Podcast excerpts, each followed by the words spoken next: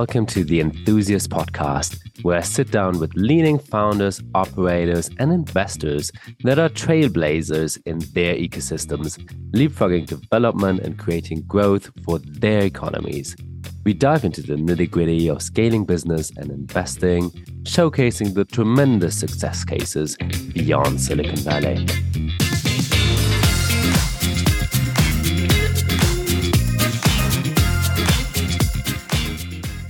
This is Pat from The Enthusiast. On this episode, I had the honor to sit down with one of the great icons in private equity and venture capital in Latin America, Fersen Lambranho, chairman of the board of GP Investments, which is up there as one of LATAM's, if not the leading PE firm with more than 5 billion assets under management that invests in a wide range of asset classes and industry through different vehicles. The last 10 years of the firm have been especially interesting, where they have diversified beyond their core, having transformed themselves into a permanent capital operator with a listed vehicle. One of its newer vehicles, notably being the Craftory, a CPG focused fund that has invested in the likes of Notco and Moss Earth. We reflect on Fersen's 30 year long career, his take on what makes a great CEO, and how the investment space has evolved in Brazil over the last decades.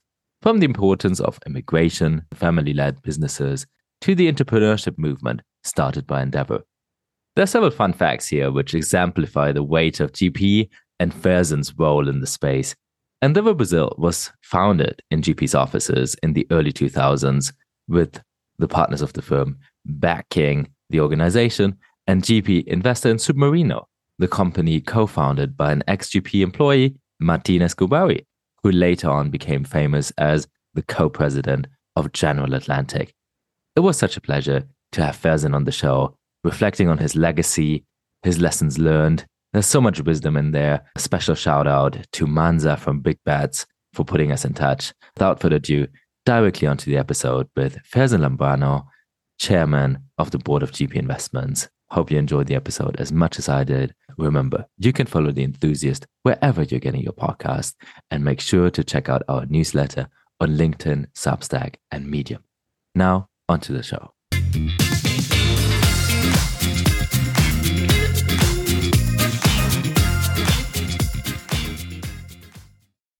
Hi, Fersen. It is such a pleasure having you on the podcast today. Thanks for making the time. Thank you for for inviting me. Oh, uh, it's a great honor. I mean, you're one of the big investors uh, coming out of the Brazilian PE and tech space. And I'm really excited to dive into your personal story. And I'm curious, just to kick things off, what brought you into the investing space in Brazil more than 30 years back already? In reality, was not something I decided to do in the first glance. I started working in a retail business first company acquired by Jorge Paulo, Beto and Marcel back in 1982.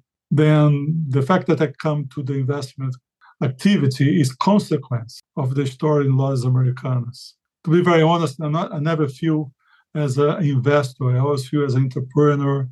Investor is just consequence of something.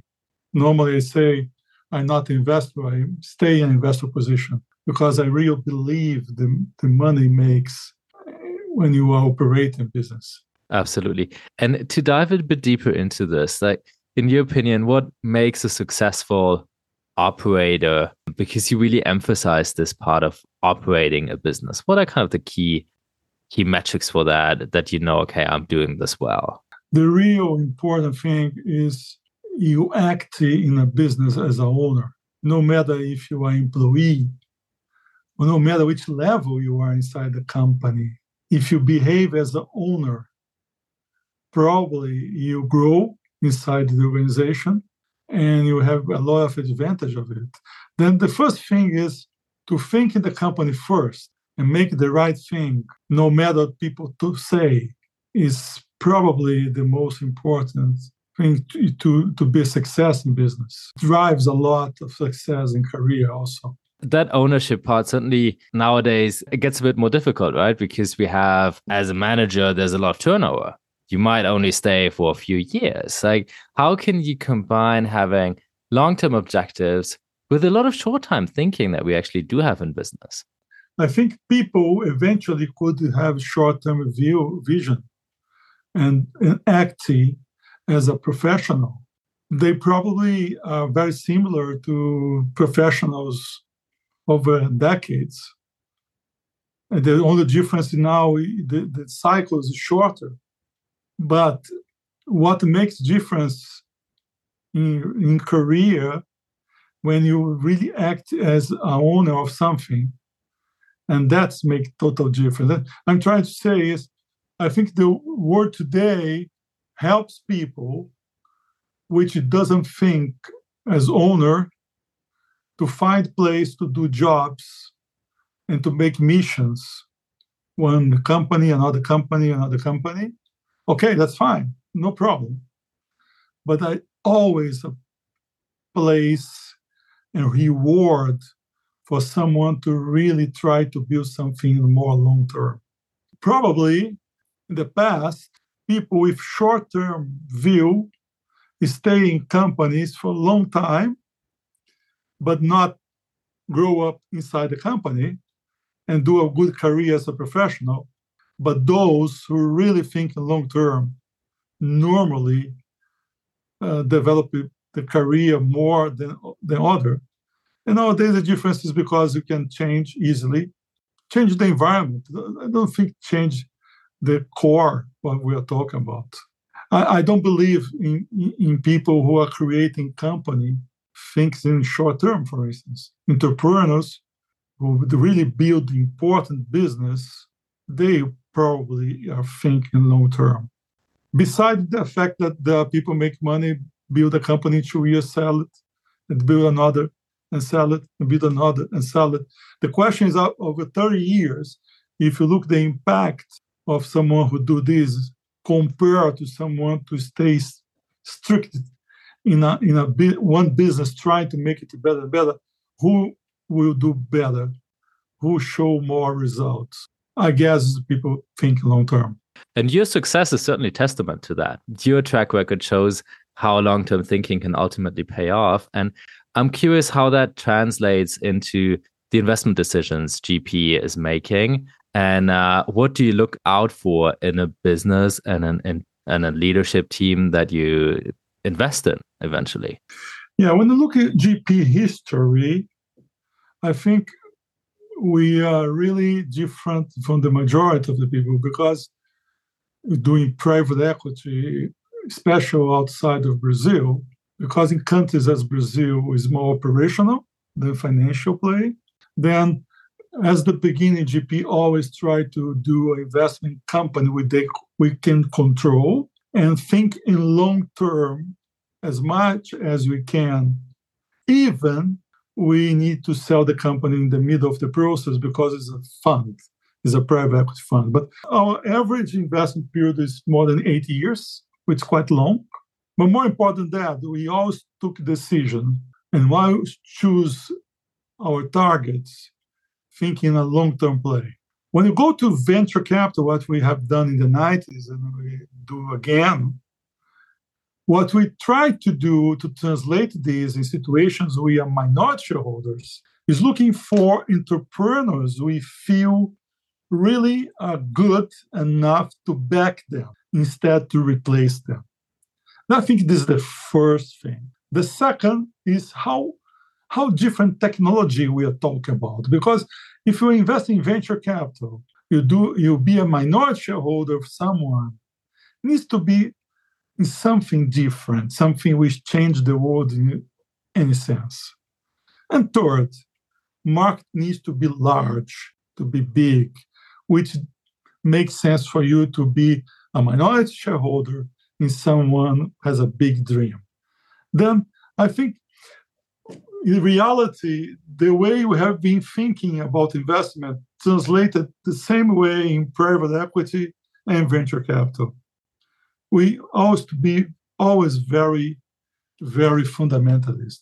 When you look the, the more than 50 companies we have in venture capital today, our entrepreneurs are normally more older than you think. And 45, 50 people who have some history in business, some history entrepreneur, people are more mature. which helps to have this more fundamentalist about the business.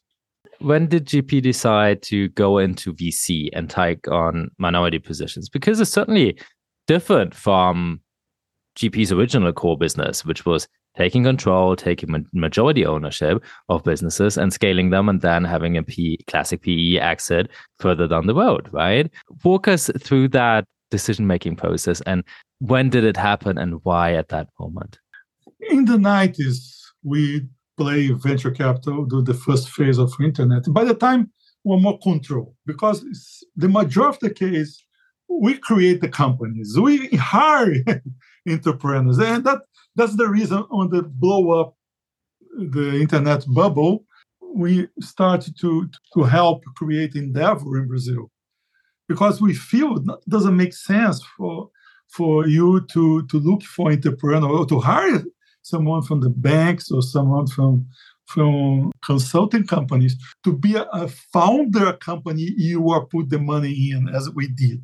Then this prevents us to come back to venture capital for many years. Since the beginning 2000s we just returned in 2007 2017 2018 and the reason was the fact that we recognize that digitalization is a fact and to continue to change companies or culture of companies, what we have been done for so long time, this new, this new component is quite important, digitalization. And that is driven not just by people, but by technology.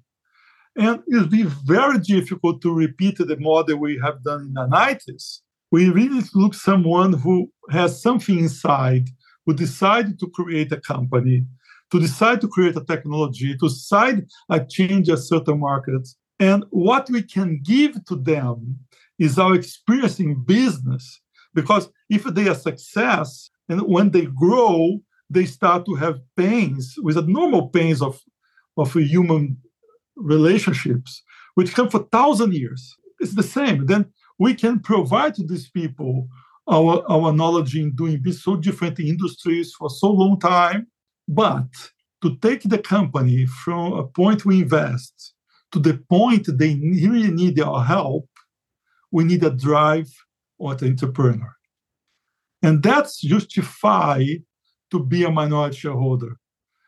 And that is the reason we don't do as we did in the 90s create from scratch a company which you put a team in place and try to move because digitalization brings velocity, capabilities, you need to be from someone who was already in that process. If they are the right people, the right person, you don't need to lead them. You need to eventually help them. And that's our thesis. The things we do as a control, we spend our muscle, our brain. The thing we do minority, we have someone with enough muscle enough energy, and we need to give them part of our brain, part of our knowledge, part of our track records to help them scale up more and better, but not it's, it's not something we need to start, but we need to put ourselves in play. And that way we can multiply ourselves. We can control few companies. We can be minority shareholder in many companies. That is the, the thesis behind our decision. It's not difficult decision because we recognize that technology drives something so important, so important in the digitalization new world that makes sense for us eventually be part of the group, not the leader of the group. That makes a lot of sense. And how does that then trickle down into the organizational structure of GP? Do you have a separate PE team, a separate VC team? Do you have the different vehicles? How do you set this then up and, and to have really the, right people in place? The way we, we did this in GP is considering it's important for whole team to be in both sides because we see a cross fertilization. The way we define our venture capital activity is bring our knowledge of outside the normal world, the, the old world, to the new world. Then, in the on the other hand, the lessons we learn from those entrepreneurs in digital companies help us to change culture, what we do as a control shareholders in the old style company. The volume of companies that need to be digitalized from the from the, the, the world is much larger than the number of companies will grow and develop from startups. Then the big mission is not creating new companies. The big mission is to change the companies already in the market. Said that, we in our venture ecosystem, we have people based in London who look for consumer packaged goods disruptive. Is a specific team with a, a, a, former partner of GP in this team, and we have a team also in Silicon Valley. Then, when you look total effort of GP do to G2D, we have three teams: UK team, US team. They are very focused just in ventures, and the Brazilian team, GP team, and New York team, which is focusing both. Then we try to do a, a mix in order to have this cross fertilization, which is the reason to do venture capital in our view. Absolutely. And we're going to talk more about the powerhouse that GP has become and kind of the different vehicles that that you have there. It's it's very interesting that the structure that the firm has. But before that, I wanted to segue into a different um, kind of macro perspective here, which is um, the Brazilian investment space has evolved a lot during the time of GP, during your own investment career. So, can you tell us a little bit, like, what were kind of the key milestones that you feel Brazilian PE or the Brazilian investment space has gone through over those last 30 years? Because we've seen ups and downs, we've seen different crises. We're now in a different watershed moment. Sometimes it helps to zoom out and to see the big picture, which you certainly have seen. Uh, the, the activity of private equity in Brazil started in the beginning of 90s, GP when GP was created. By the time, basically, the, the country is, is the companies are family-owned companies. And the private equity try to start this process of families sell partially or totally the business. It was very impacted by the by the privatization. Then if you are doing private equity in the market during 90s, is a mix of privatization and, and, and family-owned companies in 2005, 2005 more or less, you have an advent of IPOs. Then you have the, the suddenly you have a country which you have some private equity activity, not much, and IPOs picking up. I think this shape shape the Brazilian entrepreneur community to understand the difference between own a company, own own money, and, and you start to see families change positions. I think that's a very important uh, situation. Then, of course, comes the craze of 2008. Then, more recently, you have an advent of venture capital, venture capital picking up in Brazil as private equity is small percentage of the, the, the, country economy compared to developed markets even PE or venture capital is smaller, limited to more enabled technology, then there are no much, or there are no deep tech or those kind of things like that. Then I, I think you have another important point with the more recently when the XP start to, to grow, etc., which individuals go to invest in stock markets is another wave happens in the country. Then today i think we have a sizable venture capital players. I think you few private equity players. Public market is more is more popular. Nomada is not popular today but people know more how to use it i think the country is evolving in a good direction as the economy shows better outcome next years, definitely Brazil is prepared for support by different ways to finance new business, venture capital, private equity, stock market, etc. Uh, but as you said, we we always live in windows. There are windows for IPO, there are windows for the ventures, there are windows. It's not it's different than the US, which the market is always open. Very few moments is not open.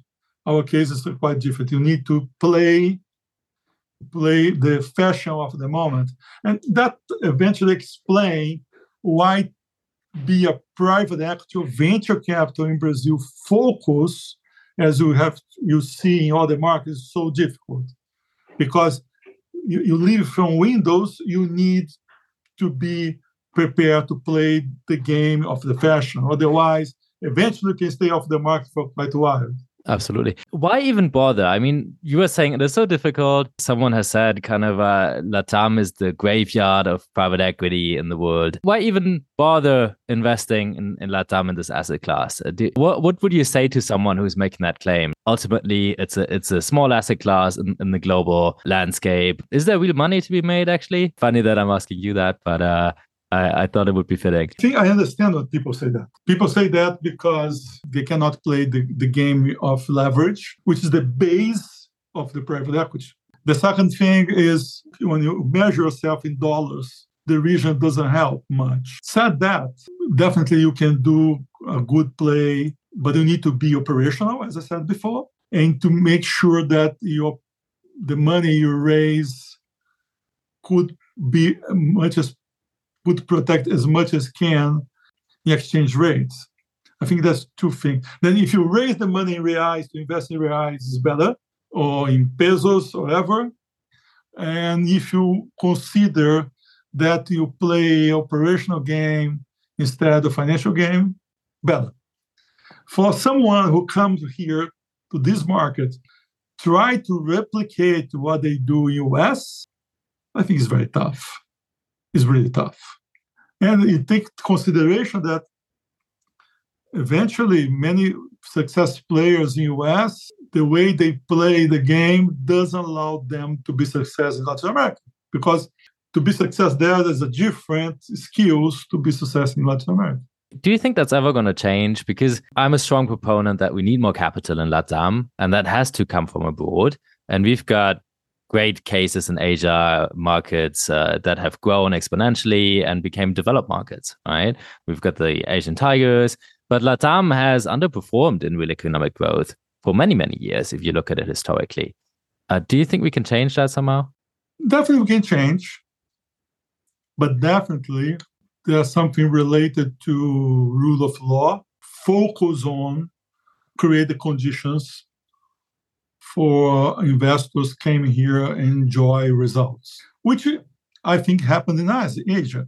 Uh, you can blame the strong government's help. I don't want to do this point here, but if you look the last 30 years or 40 years, the reality is Asian countries have done a much more good, better job in order to create a what call rule of law guarantee guarantee results from their public policy. And maybe public policies are something Latin America needs to to improve to improve in order to guarantee those kind of results. Yeah, certainly. We need good policymakers just as we need good investors. Uh, we, we need the private and the public sector, without any doubt. I believe it's impossible to have good investors if you don't have good policymakers. Uh, all the time, any shake in the world, the decision make decision makers was basically based in London, US. They go to fly to quality. Quality means their market. In emerging markets, you compete. You compete with others emerging markets. Mexico, Brazil, you compete against India, South Africa. I don't think China. China is out of the chart for many, many years, or even Russia. That's our competition. And no matter if you are it's not the question if you are good or bad. You need to be better than your competition. If Mexico is doing extremely well, maybe it affects Brazil or affects South Africa. Because as you know, the way the investors are organized, they are organized in the same pocket emerging markets. And the currency, the currency problem is the same. the currency problem. In any place that they invest, they have a currency problem. Then that's not an advantage we have or anyone have in that pocket. That is so true. Moving back to GP, I mean, you're you're chairman of the board, and GP strategy today is certainly quite complex given the size that the firm has achieved. Can you walk us a little bit through it? What's the investment focus of GP today, and what are the different vehicles? You already mentioned the Craftory in based out of London, uh, focused on consumer tech, which is very exciting. Can you kind of give the audience a bit of an an high level bird's eye view on on what is GP today and and what are you focusing on? Well, first of all, GP decide not to raise a normal fund. We do permanent capital or permanent capital structures. And today, long on a long story short, we divide our life into pockets. One is company we control for a long time, Centauro, BR Properties. Now we have insurance company we, uh, we acquired called Bravo Brio, restaurant business in US. And the other pocket is, as I mentioned before, G2D, which Craftory is included, which we invested in late stage disruptive concepts and as a minority shareholder. We tried that way to play as a minority shareholder for models focused to the future and use that that knowledge also to help us to to run business with control and we tend to stay long long term as simple as that i mean you made that probably rather controversial decision to to list a vehicle how how does that work because usually in PE, I mean, there's there's certain fixed fund structures. It's it's it's very traditional, usually how you play the PE game. Why did you decide to innovate uh, on that structure? Because after 30 years doing funds, after 65 companies we control, it's very, very hard to build something and to sell in the middle of the process. Build companies takes long. It's not a five year, it's not five years, not six years, it's more than 10. And then in our trajectory, we have built incredible companies, companies we cannot replicate, and we need to sell it because it is inside the fund after a period of time, it turns very, very difficult for us as, as individuals, as, as a human being, to live with that reality. Then we decide to, to do less and do things we can feel comfortable to stay ever or not. But the decision is not made because we have a, a necessity to sell something. And start again, and start again, and start always again.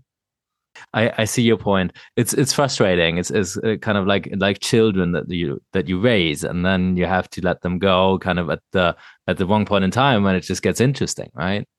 Children have to let go. Business not necessarily. Children don't have option. Business will have option. yeah, that's a that's a good point. That's so interesting what you're saying there. You personally have been focused also more more of late in in other projects also around uh, saving the Amazon, around green capitalism. Can you tell us a little bit more about that? We often talk about capitalism as the problem and not necessarily as the solution. So I'm curious to have your point of view there. I think definitely we have a problem the industrial revolution created this world we live the way we live. Definitely we when you look at a city like london where i live or new york or santiago or sao paulo i make a question is this is good for who? It's good for the birds? It's good for the animals? It's good for the plants? It's good for the mankind probably not for all. Then, no doubt, when years come, we need to review the way we do the things. And definitely, the big the, the, the universities of the world will develop different way transportation, different way the industry, different way to do the things in, in order to turn more green, more sustainable the way we live. And that will be driven by US, by Europe, China, people who really has universities in, capable to do the search, scientific search, etc.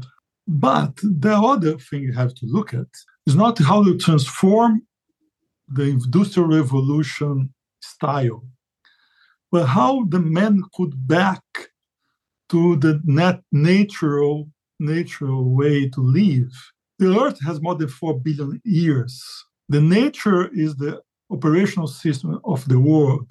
To look at nature and think there's so much knowledge we can capture from that. We need to respect and capture information from billions and billions of years of this operational system.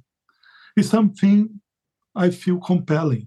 And I think this could be done just in countries like Brazil, where the nature is really abundant. I think that is the role of Brazil in that fight to survive. And we cannot replace for others. When you look life as a measure, and I say life is water, sun, wind, uh, biodiversity, etc. Brazil is gigantic. US not much.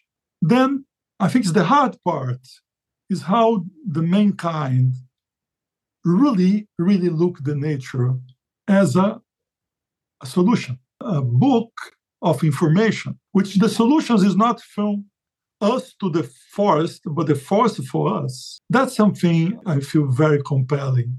And I think Brazil has a, a role in that position. That, that's the reason I try to provoke young people like you to think that way, because my generation is lost. The new generation needs to look the other way around. And maybe in the 275 Indian language in Brazil alive, the answers for many, many of our questions when you look quantum computer, look all this powerful way to analyze the things. I believe from the forest comes the majority of solution for turning our life uh, live better. That's my my view. It's tough, it's difficult. I think the the, the part of uh, reshape the industrial revolution way of life will be easier to do but it's not enough to solve the problem. The problem is bigger. And in that sense, as you're calling for the younger generation, I wanted to ask you what what would you tell your younger self? Like if you had the opportunity of doing it all over again, of starting from zero, what would you maybe have done differently? I do the things more slowly. I think I, I enjoy more life. I think I have more kids not just two. And definitely, if I am 20 years old today, I will try to do something in that field I told you about the nature. Humble, think that we have to learn from them. I don't believe we have to teach. We can teach. I think we can learn. When I see the new generation talk about be green, if you change the way you do cement industry, the way you do transportation is important, yes. But this my generation could do to really put yourselves inside the nature enjoy this. That's something could be very helpful, very important. It could save the, the mankind. Because if you don't go to the right direction, it will be easy. Something happened, the earth convoluted in some problems, but after some, I don't know, 100 years, 1,000 years, the earth will be recom- returned back without the mankind. I think as simple as simple as that. I would be ashamed if you, we be the, the most important species in the earth less time than the dinosaurs. We, we're very shame. We are less significant than we might think, right? We are not as important. Exactly. My utopia is based on digitalization, this I climb effort plus look, look for understand the nature using all those new technologies we are developing for understand everything in the, in the, in the universe, we can return back to our position, the ecosystem, which is part of the ecosystem, not the leader of the ecosystem. Yeah, that's very well said. There's three questions I'm asking everyone on the podcast. Would you be ready for those uh, three questions? Let's see. All right. So, first one is Who's an entrepreneur you admire and why? Can I say two? That's all right. That's all right. You can say too. I think Sam Walton, the founder of Walmart. I think his book, uh, his book, his book he wrote about his life is incredible book, because all the elements to run a company is there, and he made a company which he, believes survived after him. And the second is Steve Jobs. I think Steve Jobs is the guy who who put together the poetry and the business in a nice way, changed the world. And his story put out, out of his company from the board and returned back is incredible history. I think there's two men, somewhat the principles of running a business, and but Steve Jobs represented how technology could be part of the humanity. I think is is, is very important two great examples for sure. And uh, second question What's the best piece of advice you've ever received and would like to pass on to others? Don't look for the past. Don't be afraid for the future. The only thing you really have is now, not today, now.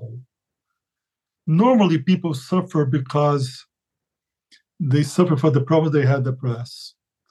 And they suffer because they are very anxious about the future and forget to live the only real things now. To open space for now could change completely your life. And if you want to do a business, for example, the only real reason you'd be success if you enjoy or do your best now and again and again and again. Last but not least, three keywords that describe a successful business, in your opinion. Protect your customer. Make sure that your people love what they're doing. And there are no way be success in business if you don't protect the economics of the business and the cash flow of the business. Then customer, your people and the health what you are doing, especially in cash. More important than ever, especially in today's environment. Fersen, it was such a pleasure having you on the show. Is there anything else you would like to share with the audience? No, thank you very much. I'm, I'm, it's a pleasure to be here. It's a pleasure to be a guy like you working work in Endeavor, which is a fantastic organization. Try to to bring people an open space for, for different people talks about uh, the feeling but that the way the young generation could could really not commit the same mistake you have done in the past. We got to try at least. Thanks Fersen. Uh, thanks for making the time. Thank you. Nice to talk.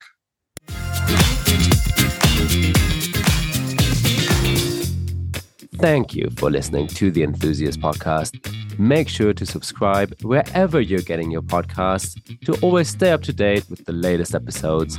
And if you enjoy the work we are doing, drop us a review or give us a rating. This show is produced by me, Patrick Alex. Also, a big shout out to Constance Ulreich, who is leading our newsletter efforts, and much more. Title music by Stock Studio called That Funk Show.